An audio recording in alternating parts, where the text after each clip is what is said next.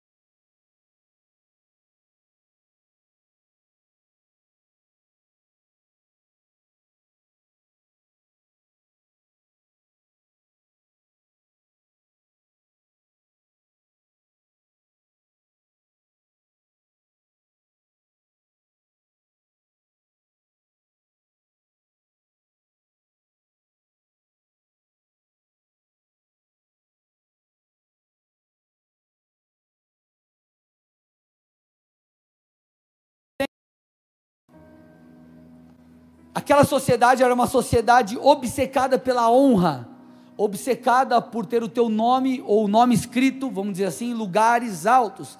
Era uma sociedade orgulhosa por demais. Então as pessoas abastadas, o que, que elas faziam? Elas construíam grandes edificações, justamente com o fim de exaltar o seu próprio nome. Então, quando Jesus fala de uma torre, de você construir uma torre, não conseguir acabar, as pessoas elas estavam entendendo o que Jesus estava querendo dizer. Porque se essa pessoa ela começasse a construir, ela não conseguisse, elas seriam envergonhadas. Então era muito claro para os ouvintes.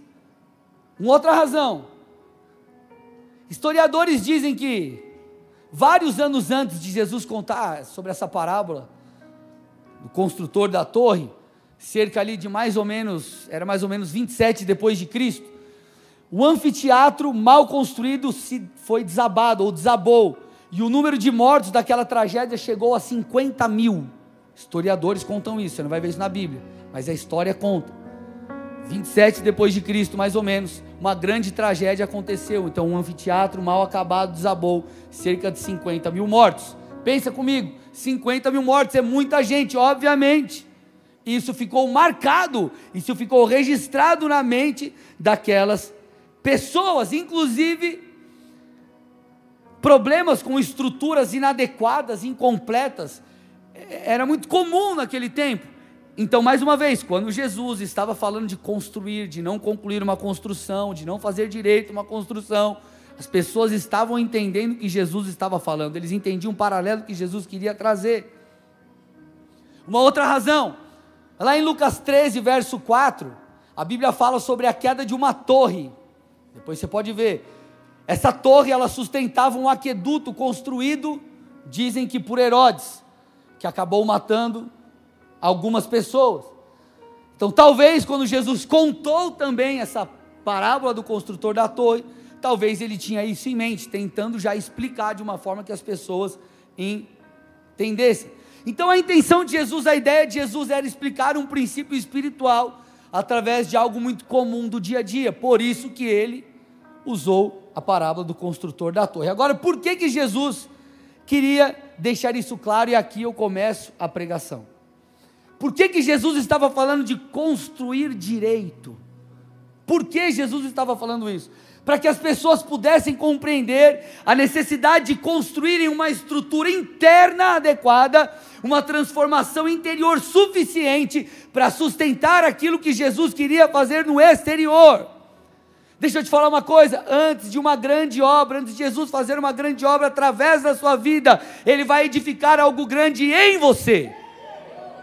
Então tudo começa com o fundamento. Por isso que Jesus estava falando, ele estava explicando sobre essas coisas. Quando nós olhamos para uma edificação, por exemplo, quando nós estávamos negociando toda essa questão da mudança do prédio, os nossos olhos não estavam voltados para a luz do banheiro. Que as irmãs olham e falam: Nossa, aquele espelho dá para tirar uma foto. Né? A gente estava preocupado com o quê? com estrutura, tudo bem? Com a parte estrutural, que é o que dá mais trabalho, o resto você vai fazendo, ok? Só que quando nós olhamos para uma edificação, o que salta aos nossos olhos, o que brilha os olhos, são os detalhes, é o acabamento. Agora, o que sustenta isso que você vê é aquilo que você não vê. O que sustenta o que você vê é aquilo que você não vê. Antes das pessoas verem aquilo que você tem para dar, Jesus precisa transformar algo dentro de você. Tudo começa com a estrutura, tudo começa com o fundamento. O que sustentará a grande obra de Deus na sua vida é aquilo que ninguém vê, só você vê. São as suas renúncias, é o seu tempo de secreto, é a sua obediência, são as suas escolhas. Então, antes de tornar-se vista as coisas, outras questões internas precisam ser ajustadas, os fundamentos precisam ser estabelecidos. Então Jesus já começa falando assim: ó, você quer, você quer, você quer caminhar comigo? Porque talvez as pessoas olhassem, olhavam para Jesus e falavam assim: Nossa, Jesus está famoso. Ô, Jesus é o cara. Enfim, ô, eu quero ser como Jesus. Eu quero, né? Eu quero estar tá aí no, nos holofotes. Enfim, e Jesus falou: Você quer me seguir? Você quer o que eu tenho para te dar? Antes você precisa renunciar. Há um preço para me seguir. Antes de eu revelar aquilo que está aparente, os fundamentos precisam ser estabelecidos. Então tudo começa com tome a sua cruz e me siga, o resto vem depois. Como nós teremos unção se nós não carregamos a cruz? Como nós queremos tocar as nações se nós não carregamos a cruz? Tudo começa com fundamento. Para para avaliar, para para conversar com alguém que infelizmente se desviou ou está frio na fé. Vamos imaginar uma pessoa que está aí há 10 anos caminhando com Jesus e essa pessoa esfriou na fé. O que, que você vai perceber logo de cara que essa pessoa deixou de fazer? Vamos lá, me ajudem. Parou de orar, que mais? Lê a Bíblia, que mais? Parou de ir para a igreja. Mas peraí, você está 10 anos caminhando com Cristo, você não entendeu que você tem que orar, ler a Bíblia para a igreja? Não é o básico. E por que, que a pessoa cedeu? Porque ela parou de fazer o básico. Tudo tem a ver com os fundamentos. Se você obedecer os fundamentos, muitas coisas, meu irmão, Deus fará na sua vida. Tem uma outra parábola, que é a parábola dos dois fundamentos, fala sobre duas casas. A casa que foi construída sobre a areia e a casa construída sobre a rocha. A casa que foi construída sobre a areia, quando a tempestade chegou, a chuva chegou, ela caiu. A que foi construída sobre a rocha permaneceu. Deixa eu te falar algo. A qualidade daquilo que construímos determinará o que conquistaremos. Eu vou repetir. A qualidade da sua construção vai determinar o que você vai conquistar. É a qualidade da sua construção, são os fundamentos. Quando Jesus ele alerta nessa parábola dos, dos, dos dois fundamentos, da casa sobre a areia e sobre a rocha, ele está alertando o seguinte: o cara que, que construiu sobre a areia, ele ficou no superficial, o que colocou sobre a rocha ele cavou fundo, ele se preocupou com os fundamentos. Então, antes de Deus fazer uma grande obra através de você, Ele fará uma grande obra em você. Vamos lá, pense comigo, vamos sair um pouco, sai um pouco da caixa comigo aqui. Vamos, vamos, vamos dar uma viajadinha juntos. Por que, que Jesus estava ensinando os seus discípulos sobre o preço de segui-lo? Ah, pastor, para que eles pudessem desfrutar da vida com Deus, desfrutar do relacionamento com Deus. Sim, mas vamos além disso. Por que Jesus estava ensinando isso? Obviamente, porque Jesus queria fazer grandes coisas na vida daqueles homens. Eles seriam enviados às nações. Eles seriam precursores e líderes da igreja que surgiria. Eles seriam enviados. Eles seriam os, os apóstolos, eles estabeleceriam o reino, eles seriam generais no exército de Deus, e para isso Jesus precisava antes fazer uma grande obra dentro deles. Então, enquanto nós estamos preocupando com aparecer, entenda aparecer no bom sentido, tá? Jesus está falando, ei, antes disso, ou juntamente com isso, enfim, eu preciso fazer algo grande dentro de você. Quantas pessoas você vê? Vamos imaginar aqui, você pega lá um jogador de futebol. O menino está lá, veio, por exemplo, de uma família muito carente, e ele desponta no futebol. 16 anos, 17 anos, o moleque está ganhando uma grana. Se ele não tem estrutura, o que acontece? A tendência de ele se dar muito mal é grande, por quê? Por uma falta de mentalidade, uma falta de estrutura familiar, uma falta de capacidade emocional, de capacidade de lidar com a fama e com tudo aquilo, sim ou não?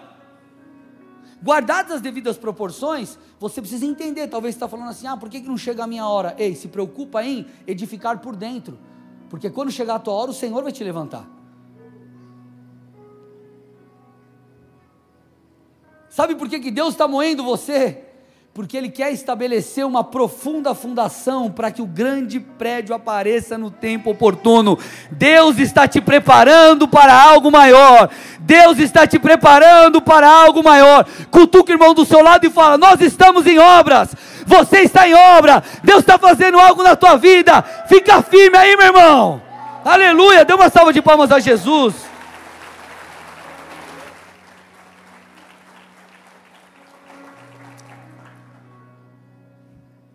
Estamos construindo algo maior do que nós mesmos, virou uma máxima a nós.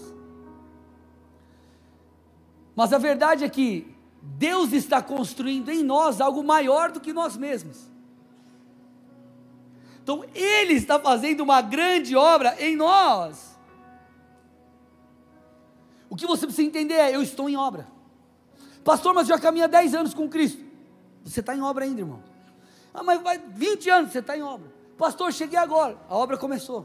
Nós sempre estaremos em obras. Por quê? Porque Deus fará grandes coisas. E para fazer grandes coisas, Ele precisa trabalhar em mim e você por dentro. Então Jesus está dizendo: ei, há um preço em me seguir. Calcule.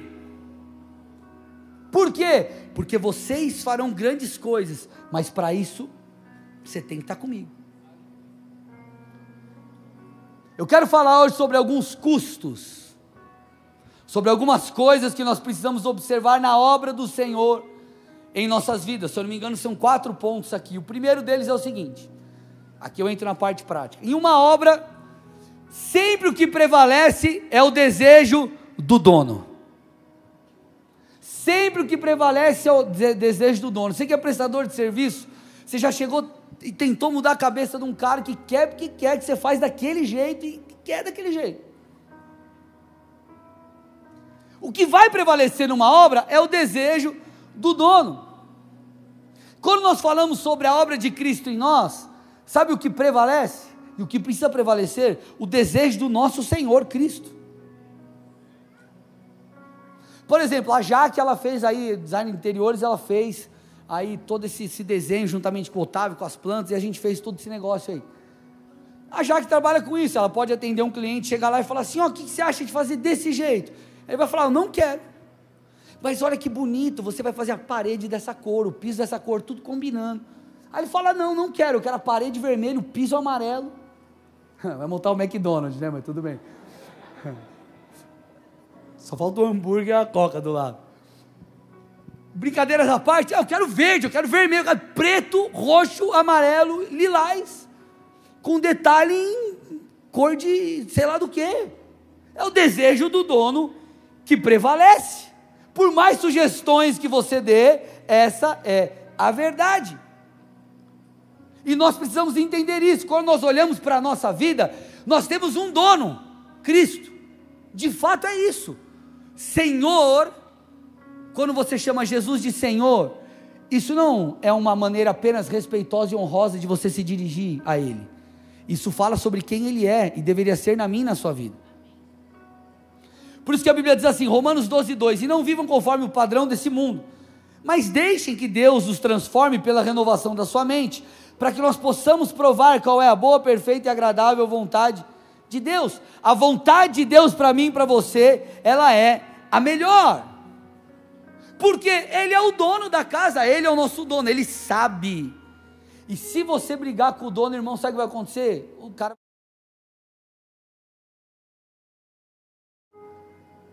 Você já experimentou fazer assim com Deus? Deus, ou você faz desse jeito que eu estou falando, ou.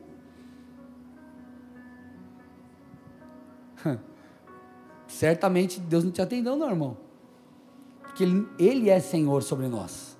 Nós precisamos entender, entender qual é a sua vontade. Um dia desse eu estava conversando com uma, com uma adolescente, eu encontrei ela no mercado, não sei se ela está aí, ela falou algo muito interessante para mim, ela falou, pastor, um dos desafios que eu vejo hoje no, no meio dos jovens, da galera mais nova, ela é, é justamente não querer abrir mão do mundão, só que na conversa ali com ela, é, ela pôde perceber que Porém, quando nós encontramos Cristo, todo esse vazio é preenchido. Todo esse buraco, esse, é, é, esse anseio da nossa alma é preenchido. Porque o que Deus tem para nos dar é muito melhor do que aquilo que nós encontramos aí fora. Então o Senhor está dizendo: Ei, a melhor vontade é a minha, eu sou o dono da obra, se adeque a mim. Por isso que Efésios 5,17 a Bíblia diz: Por essa razão não sejam insensatos mas procurem compreender qual é a vontade do Senhor. Olha o que ele está falando. Quando nós não entendemos a vontade do Senhor, nós somos insensatos, nos falta bom senso. Ele está falando, ei, cara, você está tá, tá estranho. Entenda qual é a vontade de Deus, porque é na vontade de Deus que há plenitude. Então, se você quer chegar lá, se você quer viver o melhor de Deus, você precisa se submeter à vontade dEle se submeter à vontade daquele que está construindo. 1 João 2, 15 e 16. Não amem o mundo nem as coisas que há no mundo. Se alguém amar o mundo, o amor do Pai não está nele, porque tudo que há no mundo, os desejos da carne, os desejos dos olhos, a soberba da vida, não procede do Pai, mas procede do mundo. Gente, entenda uma coisa. Às vezes a gente olha para Deus, o problema é como a gente enxerga Deus. Às vezes nós olhamos para Deus e achamos que Deus é um tirano, ou alguém está lá do outro lado, está lá no céu com um raio, com a espada, com alguma coisa, falando: Eu quero que você não me obedeça, porque eu quero lascar com você, eu quero acabar com você. E as pessoas não entendem que quando Deus nos conclama, por exemplo, a santidade e a obediência, esse é um convite.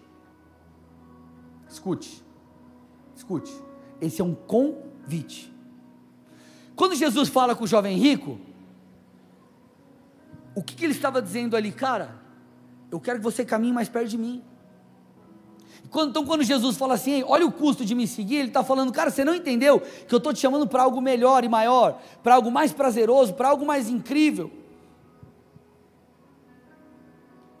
Por exemplo, olha o que a Bíblia diz, Hebreus 12, 14: procurem viver em paz com todos e busquem a santificação, sem a qual ninguém verá o Senhor. Então o texto está dizendo: quem não se santifica, não tem como você. Mas vamos ler o texto sobre uma outra ótica, um outro ponto de vista. Se nós nos santificarmos, então nós veremos o Senhor. Porque quando nós lemos é o seguinte, ó, ninguém pode ver Deus se não obedecer, por exemplo. Né? Ninguém pode andar em intimidade com Deus se não ver uma vida de santidade, uma vida de, de, de, de obediência, de, de, de arrependimento. Errei, mas eu me arrependo, eu busco me consertar com Deus. Mas vamos inverter. Olha o que o Senhor está falando. Se você fizer isso, você vai me ver. Então o que o Senhor está falando é: eu estou te dando uma chave, a chave da porta do meu quarto, é como se Deus dissesse.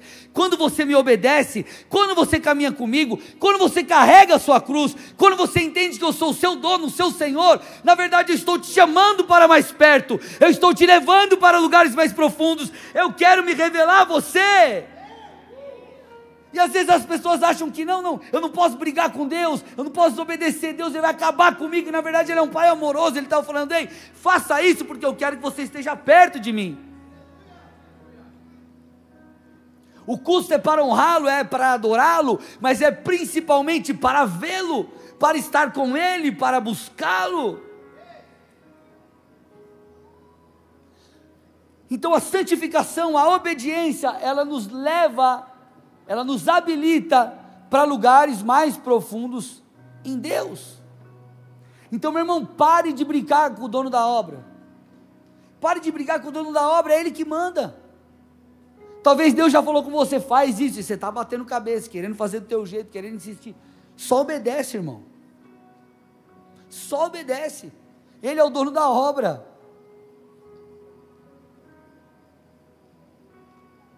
Talvez ele esteja revirando áreas da sua vida. Ele é o dono da obra, deixa ele mexer. Ah, mas está uma bagunça. Se ele está mexendo, é uma bagunça para consertar. Deixa ele mexer, irmão. Deus está falando com alguém ou não? Segunda coisa numa obra que você precisa entender. Você precisa fazer os, os investimentos corretos. Você precisa colocar o dinheiro no lugar certo. Você precisa acertar a coisa. Senão, irmão, uma obra que era para custar um, vai custar três, vai custar cinco, vai custar dez. Eu sei que ninguém aqui nessa igreja já fez gambiarra em obra. Eu sei que ninguém no ministério fez uma gambiarra ali no, na tomada. No outro templo, vou falar no outro porque aqui não existe isso, lá no Rio Verde. Nós tinha um monitor do púlpito. Mano, os caras tinham moral, tinha uma tomada, os caras tinham moral de deixar um T. Eu acho que tinha umas 17 coisas ligadas naquele T. Cara, assim, freezer da cantina. O ventilador do Ministério Infantil. A, cara, brincadeiras à parte. Falei, gente, pelo amor. E o pior era tipo assim: era tudo preto para deixar tudo escondidinho. O fio, acho que era verde. o Tera Branco, pelo amor de Deus, arruma essa gambiarra, misericórdia. Eu sei que ninguém faz gambiarra aqui.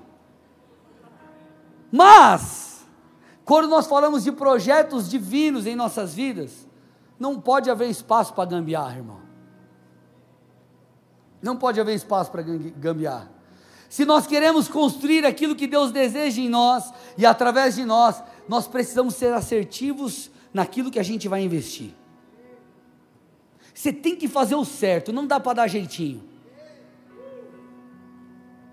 Eu quero falar sobre alguns investimentos certos que você precisa fazer para que a obra de Deus seja concluída em sua vida. A primeira coisa é: você precisa investir nas pessoas corretas.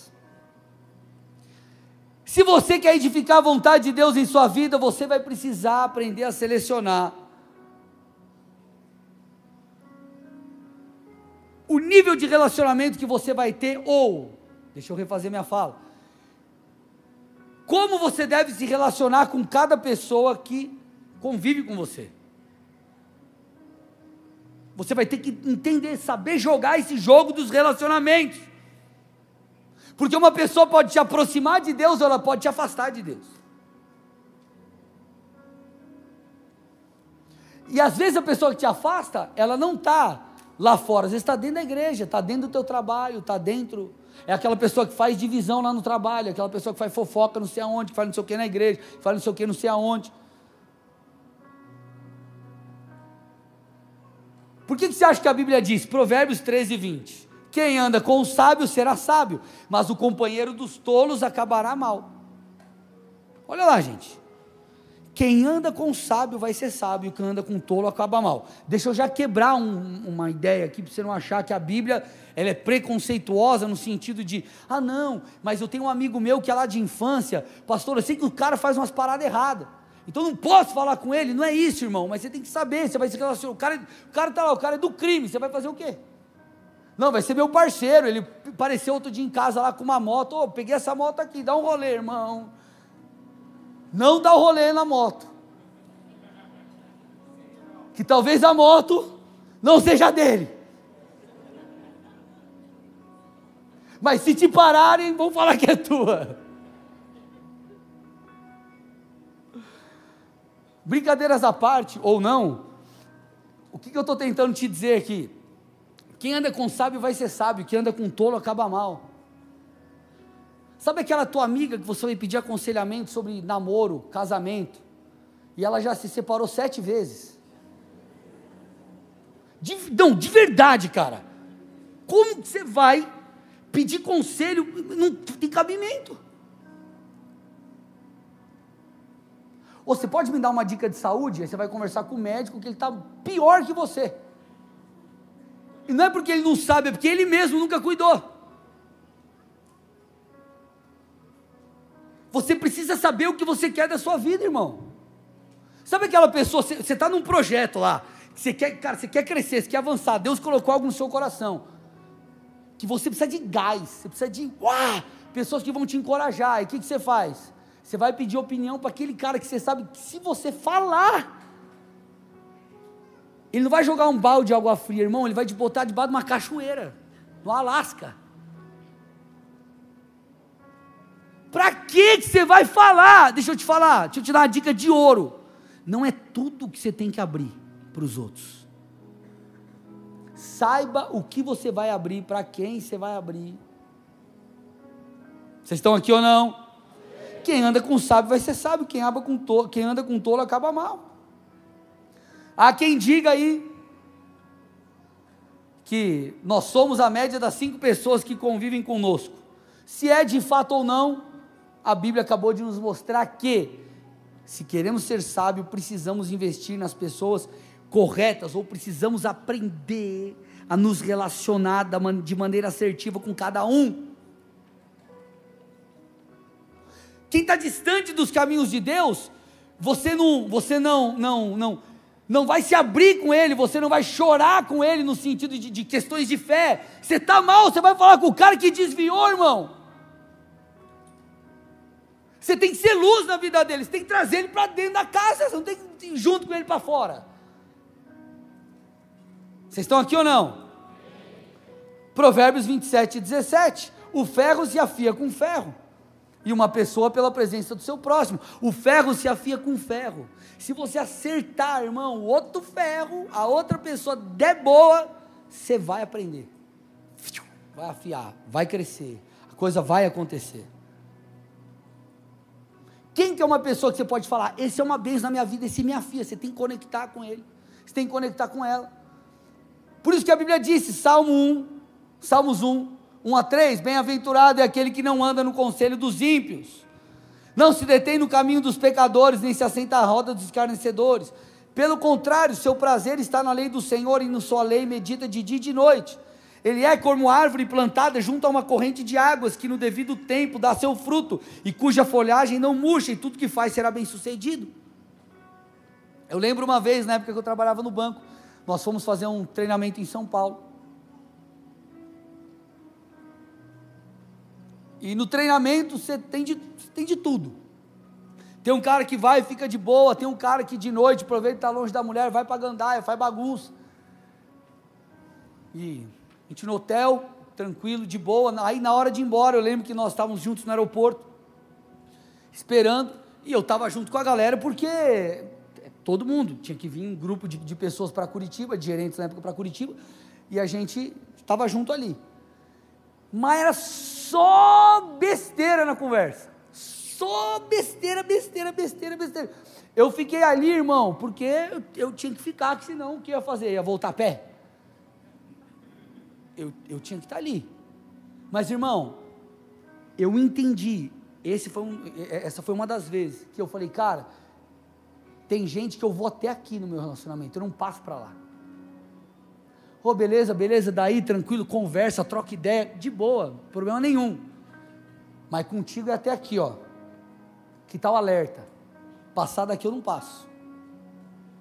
Por que, que tem gente que se dá mal? Porque ela passa. Teu coração é um coração que está sendo lavado pela palavra. Se você passar, irmão, daqui, você vai ser infectado. Então você tem que estar tá aqui e no teu contato você tem que ser luz. Você tem que ser luz. Olha o que a Bíblia está falando. Quem entende isso, que não anda no conselho de quem não deve, quem não anda no caminho daqueles que pecam, enfim, quem não se assenta na roda dos escarnecedores, Talvez, meu irmão, está tudo bagunçado dentro de você, porque você está sentando com o escarnecedor, gente só fica falando mal dos outros. Aí olha o que ele diz: quem entende isso e obedece, ele vai ser como uma árvore plantada junto a uma corrente de águas, um lugar de vida, um lugar de fruto, um lugar de bênçãos. Vocês estão aqui ou não? Segundo investimento, você tem que fazer certo na obra da tua vida. O primeiro é em pessoas, o segundo é na sua rotina. Me escute, gente. Você tem que investir na, corre... na, na rotina correta. Pega essa frase aqui, grava isso. Me diga o que você faz com o seu tempo, que eu te direi onde você vai chegar. Essa é uma máxima. Me diga o que você faz com o seu tempo, que eu te direi onde você vai chegar. Essa é uma máxima que eu tenho para a minha vida. A nossa rotina, escute, a nossa rotina ela sempre vai edificar algo. O cara que trabalha, o cara que se dedica, o cara que rala, o cara que estuda, o cara que busca a Deus, enfim, o cara que faz o que tem que ser feito, ele edifica coisas boas. O cara ocioso, ele edifica também. Ele edifica problema. É sério. Ele edifica algo. O cara que lê a Bíblia, busca Deus, se santifica, é, é, é, tem tempo com Deus, congrega, ele edifica a santidade. O cara que fica no computador, no WhatsApp, vendo pornografia, ele edifica pecado. Mas como que eu vou mudar? Irmão, você está edificando pecado, varão.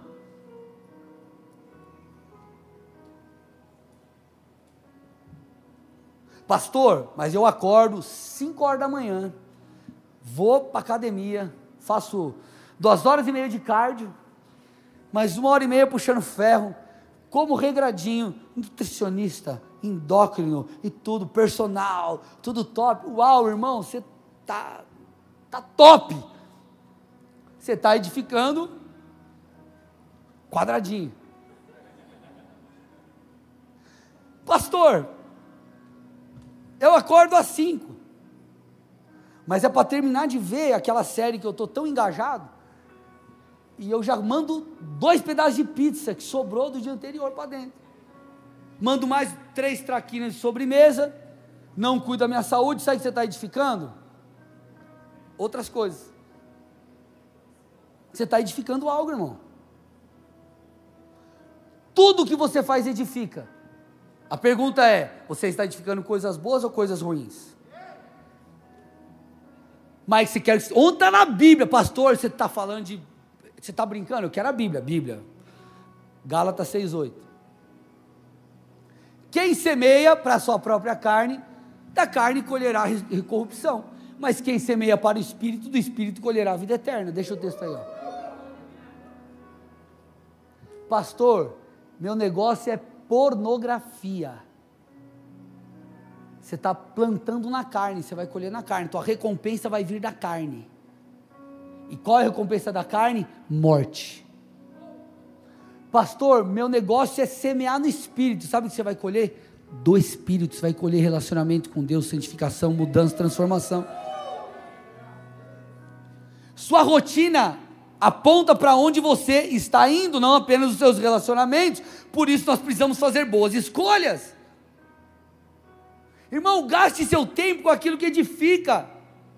Se necessário for, deleta, paga essas porcarias de streaming da sua vida. Eu estou falando sério, eu cance, em casa eu cancelei. Eu só tenho um, o mais barato ainda. Cancelei. Por quê? Porque eu vou, eu tenho que fazer coisa que presta da minha vida. Não tem problema nenhum se assistir um filme, uma série. Mas tem gente que se ligar lá, o cara assistiu, é, deu dois Três temporadas numa semana, cada temporada tem 20 episódios, de 45 minutos. Você leu a Bíblia? Não, zero, irmão. Você quer fazer o que da sua vida? Deus, por que, que eu não passei no vestibular? Porque você assistiu série. Por que eu tirei zero na prova? Por causa da net X. Eu estou brincando aqui, ou exagerando, mas meu irmão, é sério. Vai ler um livro, irmão. Vai estudar, vai fazer um curso. Vai fazer alguma coisa que te edifique. Quem está falando é alguém que não, eu não lia nada. Na escola eu só colava. Agora eu tenho uma coisa para falar do pastor. Um exemplo, eu vou fazer esse exemplo. Vou colar na escola e vai dar certo a minha vida. Irmão, pelo amor de Deus. Eu comecei, parei de colar quando me converti. Eu fazia umas colas, irmão, não vou nem contar aqui para não te dar ideia. Você ser tentado na hora. Eu namorava a pastora, uma vez, eu, eu saí, da, saí da, da sala assim, todo bravo, chutando a porta, uma prova de inglês. Quanto que eu, cadê minha esposa? Cadê a pastora? Acho que eu tinha tirado três ou quatro na prova. Ah, o que, que aconteceu? Tem quatro na prova. Aí eu me converti, irmão que, que aconteceu? O Espírito te visitou e você ficou esperto? Não, eu estudei. Eu criei vergonha na cara. É verdade. Por que, que eu conto isso? Porque quando eu falo que eu li ano passado 35 livros, sendo que um foi a Bíblia inteira, é porque eu decidi fazer algo na minha vida. Vocês estão aqui ou não, gente? Então olha para o irmão do seu lado e fala, vá fazer alguma coisa. Tô brincando, gente, tá bom? É só para brincar com vocês. Pelo amor de Deus, não se ofenda. Tá bom? Não se ofenda. Nós estamos em obras, tá? Foi dois? Ixi, a pastora falou que foi dois na prova, não foi quatro. Certeza? Pergunta era, my name is, eu tinha que colocar. Aí escrevi outra coisa.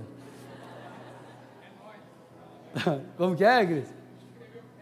É nós, é nós. Ai, meu Deus do céu. Vamos seguir aqui. Terceira coisa que você precisa entender numa obra. Para que uma obra tenha êxito, você não pode desistir diante do mau tempo. Gente, escute, em toda obra acontece algo chamado imprevisto. O mau tempo e outros fatores muitas vezes impedem que a obra continue acontecendo. E isso faz o quê? Faz com que a coisa se atrase e por aí vai. Eu não sei se você já viu, mas eu nunca vi na minha vida uma obra ficar pronta, sem, conforme 100% foi prometido naquele tempo. A única obra que eu vi pronta foi a maquete do Osiel e da Ana. Essa ficou no prazo. Eu lembro uma vez quando nós compramos nosso apartamento lá atrás, indicaram para a gente um, um marceneiro, e a gente conheceu o trabalho dele e tal, e fomos falar com ele. Ele deu 60 dias, terminou acho que em 6 ou 8 meses, né? Tipo assim, prazo estendeu só um pouquinho, né? Mas imprevistos acontecem. E muitas vezes, meus amados, nós precisamos lidar com situações em uma obra, com situações na obra das nossas vidas que nós não sabíamos que estavam lá. Escute. Você acha que José sabia que ele seria vendido como escravo pelos irmãos? Você acha que ele sabia que ele seria preso? Não, o que ele tinha era a visão que Deus deu. Um dia ele seria colocado num lugar de destaque. Agora, por mais que ele tenha sido pego de surpresa, ele sabia que Deus faria algo. Ele sabia que o dono da obra estava no negócio. Ele sabia que Jesus, ele sabia que Deus, ele sabia que o Senhor não havia o abandonado. Talvez você olhe para o mau tempo na sua vida, para a obra da sua vida e diga: não vai acontecer mais. O cenário não está favorável, meu irmão. Deixa eu te falar, eu vim aqui nessa noite para afirmar: o dono da obra está no controle. Você não pode permitir que o mau tempo acabe com a sua fé. Você vê isso em alguns textos nas Escrituras. O Senhor estabelecendo, decretando coisas sobre o tempo, sobre as circunstâncias, porque Ele é o dono da obra. João 21, 1 a 3, se você entender isso, já vale a pregação inteira. Já vale a pregação inteira. João 21, 1 a 3. Depois disso, Jesus se manifestou outra vez aos discípulos junto ao mar de Tiberíades. Foi assim que ele se manifestou. Estavam juntos Simão, Pedro, Tomé, chamado Dídimo, Natanael, que era de Caná da Galiléia, os filhos de Zebedeus, de Zebedeu e mais dois discípulos de Jesus. Simão Pedro disse aos outros: Vou pescar. Os outros responderam: Nós também vamos com vocês. Foram e entraram no barco, mas aquela noite não pegaram nada. Pedro e os discípulos foram pescar, e eles pegaram, pegaram o que? Pescaram o que, gente? Não pegaram nada, não pescaram nada. Contudo, quando eles retornam para a praia, algo acontece.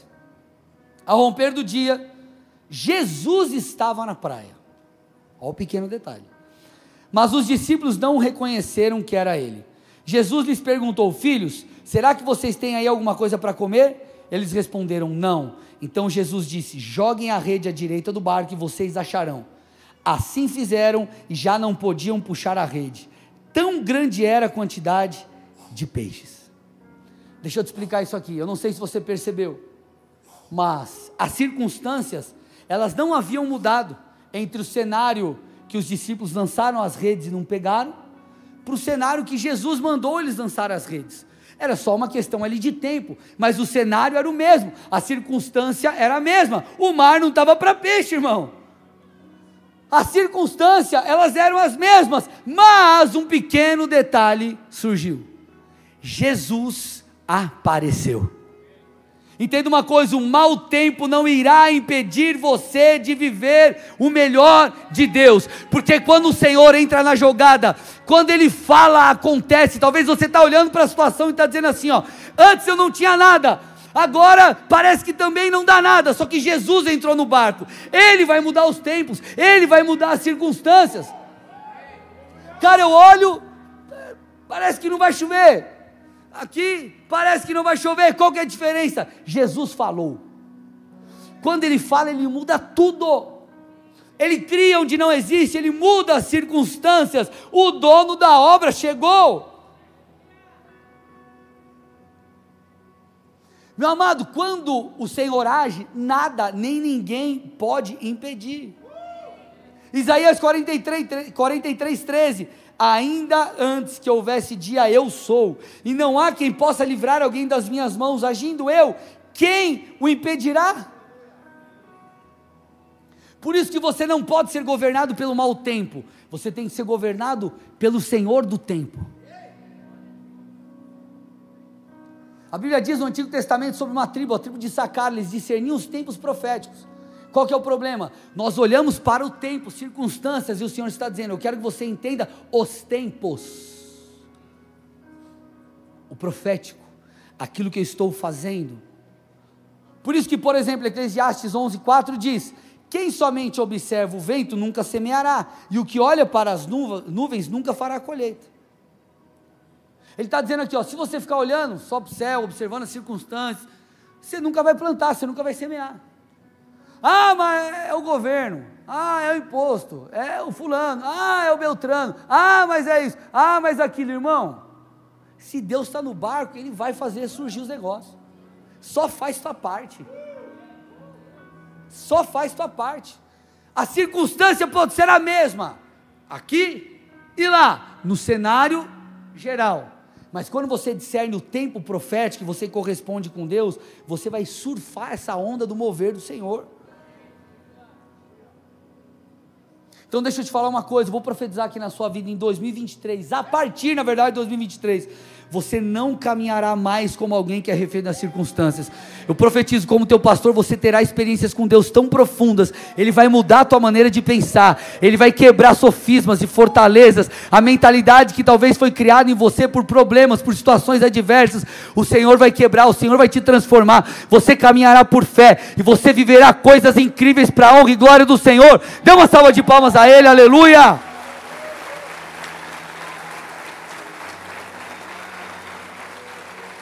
Não caminhe pelo mau tempo, discina os tempos. Você tem que observar para onde o vento do Espírito está te levando e não para onde a tempestade está soprando. Essa foi boa, dá para colocar no Twitter. Estou brincando. Último ponto aqui. Em uma obra, você precisa manter o foco no projeto.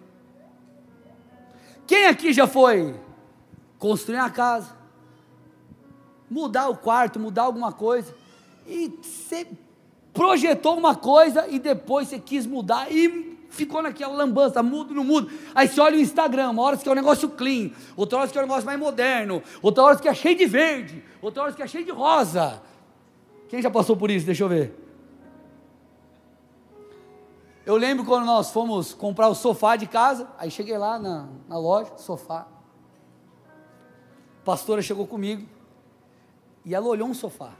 Sofá top, confortável, só tinha um único detalhe. O sofá era rosa. Mas assim, ela insistiu comigo que ela, mas amor, olha que ela queria mesmo comprar o sofá. Eu falei, amor, imagina eu chamo para ir em casa, pastor Marcial, o Endre e o Vininha. E a gente vai assistir no sofá um jogo de futebol. Final da Champions. Real e Barça, a gente sentado. Aí tá as, as esposas atrás, olhando os quatro marmanjos sentados no sofá rosa. Irmão, eu falei, você está brincando, né? Ela queria. Não faça isso com seu marido, amém? Por favor, pega o negócio neutro. Aleluia. né, amor? Pior é que era verdade, cara. Vocês não acreditam. Misericórdia, Jesus. Deus me livrou, aleluia. Então você vai iniciar um projeto, inicialmente, é, a parede é de uma cor, aí você quer mudar. Aí daqui a pouco você quer. Não, na verdade, essa parede eu não quero que tenha mais, não é nem para mudar a cor, nós vamos quebrar. Aí depois está metade quebrado, você manda erguer de novo. Aí não, não precisa ter banheiro no quarto, daqui a pouco você quer suíte, daqui a pouco você quer botar mais um banheiro, daqui a pouco você quer botar três vasos dentro do banheiro.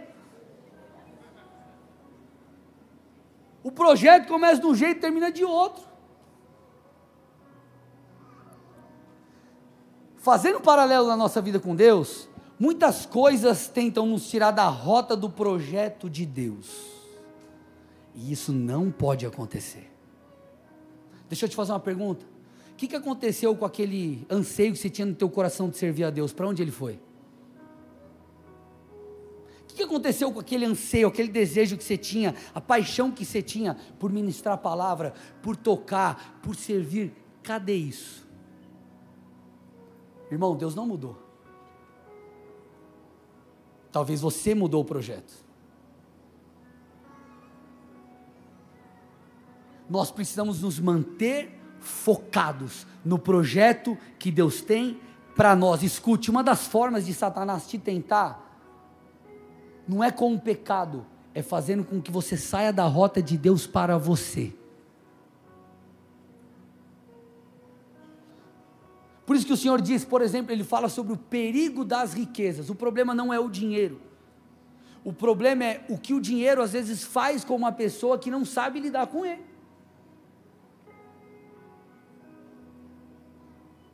Não, eu sirvo o Senhor, tenho um chamado. Daqui a pouco o cara começa a prosperar tanto que ele não se envolve mais com a obra de Jesus, com a obra de Deus.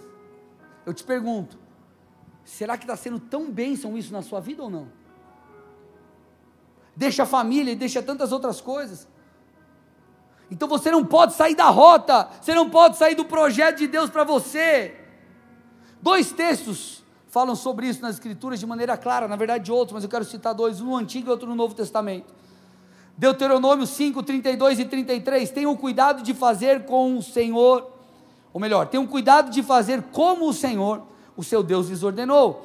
Não se desviem nem para a direita nem para a esquerda. Andem em todo o caminho que o Senhor, o seu Deus, lhes ordenou, para que vocês vivam, para que tudo lhes vá bem e para que se prolonguem os seus dias na, os seus dias na terra que irão possuir. Ele está dizendo: não vai para a direita e não vai para a esquerda.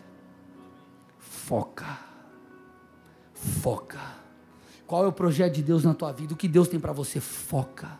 Ah, mas o tempo? Foca. Obviamente, existem momentos que a gente precisa recalcular a rota, mas o destino não muda. Aleluia. Tudo bem? Mateus 7, 13 e 14, já citei esse texto e vou reforçá-lo. Entrem pela porta estreita, porque larga a porta espaçosa é o caminho que conduz para a perdição, e são muitos que entram por ela. Estreita é a porta e apertado o caminho que conduz para a vida. Ele está dizendo: você é, precisa é, prosseguir por um caminho que é estreito. A porta é Jesus. Você entra pela porta, você entrou em Cristo e agora tem um caminho, e é esse caminho que você tem que seguir. O estreito fala não apenas de preço a ser pago, mas fala de foco.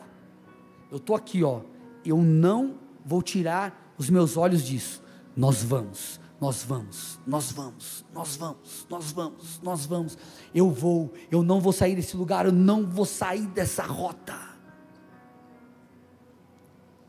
Deixa eu te falar, você vai encontrar distrações no meio do caminho, distrações para tirar você do projeto espiritual para a tua vida, do projeto financeiro para a sua vida, do projeto familiar para a sua vida, do projeto, enfim, para o teu negócio. Você precisa manter o foco.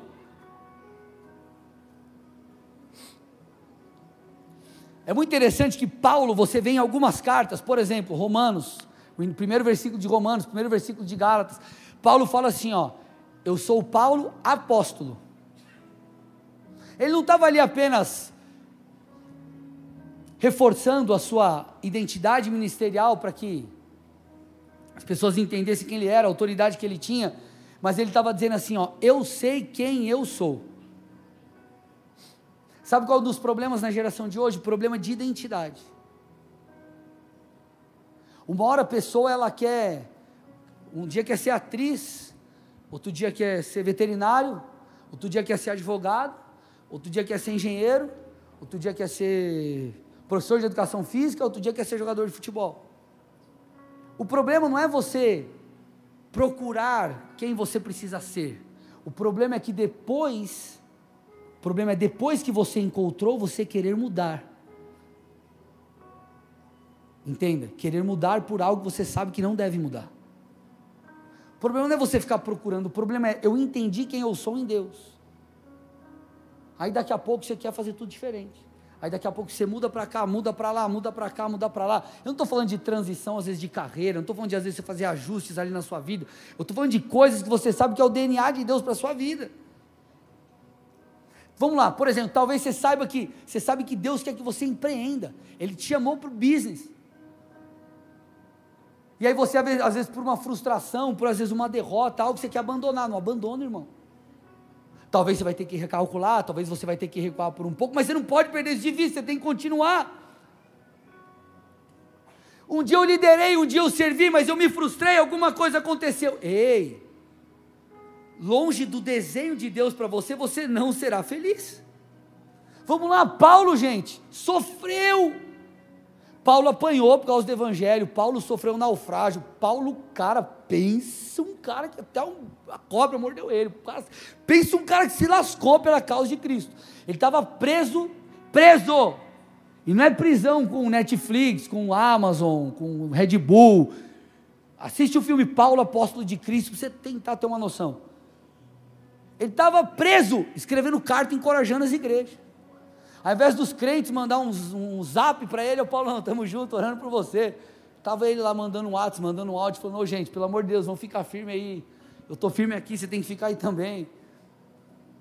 Paulo era casca grossa, mas olha o que Paulo falou, 1 Coríntios 9, 26. Eu não corro sem meta. Eu não luto como quem desfere golpe no ar. Ele está dizendo, cara, não fique igual um maluco, dando soco no ar, no ar. Eu não fico correndo. Para onde você vai correr? Eu não sei. Ele sabe para onde ele estava indo. O problema é quando você sabe para onde você deve ir. Deus falou e você foge. Irmão, você vai deixar, você vai impedir Deus de construir a boa, perfeita e agradável vontade dele em sua vida. Então entenda uma coisa: quando nós falamos dos sonhos de Deus para nós, não tem plano B. Não tem plano B para a sua vida. Irmão, lá atrás, quando eu abandonei minha carreira, eu estou terminando. Quando eu abandonei minha carreira, sabe o que eu estava fazendo? Queimando as minhas carroças. Não tem plano B. Eu, eu, tinha saído do banco, não tinha como eu voltar mais, irmão. Já era, acabou, queimei minha carroça. Não tinha plano B. Deus me chamou, eu vou cair de cabeça nisso. Se Deus te chamou para um projeto, cai de cabeça, irmão. Às vezes não dá certo, sabe por quê? Não é porque não é vontade de Deus, que você não mergulha de cabeça, você só põe um pé lá. Você só põe um pé. A obra de Deus em nossas vidas demandará foco, demandará não nos desviarmos do caminho. Irmão, mantenha o foco no projeto. Entenda, Deus está construindo em nós algo grande. Ele está fazendo algo maior do que nós mesmos em nossas vidas. Só que para isso ele vai ter que trabalhar profundamente ele vai mexer nas nossas estruturas. Por isso que ele diz: faz o cálculo para você me seguir. Eu quero que você entenda, eu tenho grandes coisas para fazer através de você, mas vai para o fundamento. Vai para o fundamento. Vai para o fundamento. Meus amados, nós estamos prontos para a próxima fase. Eu compartilhei isso com vocês, com os líderes na sexta e ontem com a galera da igreja. Nós estamos prontos. Entenda uma coisa: quando nós Deus falou isso comigo sobre essa fase que nós estamos entrando. O Senhor falou comigo: vocês estão prontos. Aquilo, por mais que tenha sido algo que trouxe grande alegria, eu fiquei pensativo. Eu falei: como assim estamos prontos? Deus, nós não somos perfeitos. Temos coisas para melhorar, para ajustar, precisamos sempre crescer. O Senhor falou: vocês estão prontos para essa fase, assim como vocês estavam, estavam prontos lá atrás. Então, deixa eu te falar uma coisa. Eu não sou o mesmo André que eu era lá de 2014 quando assumi a igreja. O Senhor já fez coisas na minha vida, eu já amadureci em coisas. Mas eu também não sou o André do final do meu ministério. Só que eu estou pronto para essa fase, assim como eu estava pronto para quando eu assumi a igreja. Ei, você está pronto para a fase de Deus para a sua vida hoje, assim como você esteve numa fase anterior que Deus te chamou. O que você precisa fazer é levantar, meu irmão, arregaçar as mangas e falar: Nós vamos para cima, nós vamos construir, porque o novo está aí. Deixa eu te falar, meu irmão, eu tenho um profetizado crendo no coração. 2023 será o melhor ano de nossas vidas. Escute, você não tem que olhar para o tempo, você tem que olhar para o Senhor dos tempos. O Senhor vai te prosperar, o Senhor vai te abençoar. Meu irmão, eu sei que nem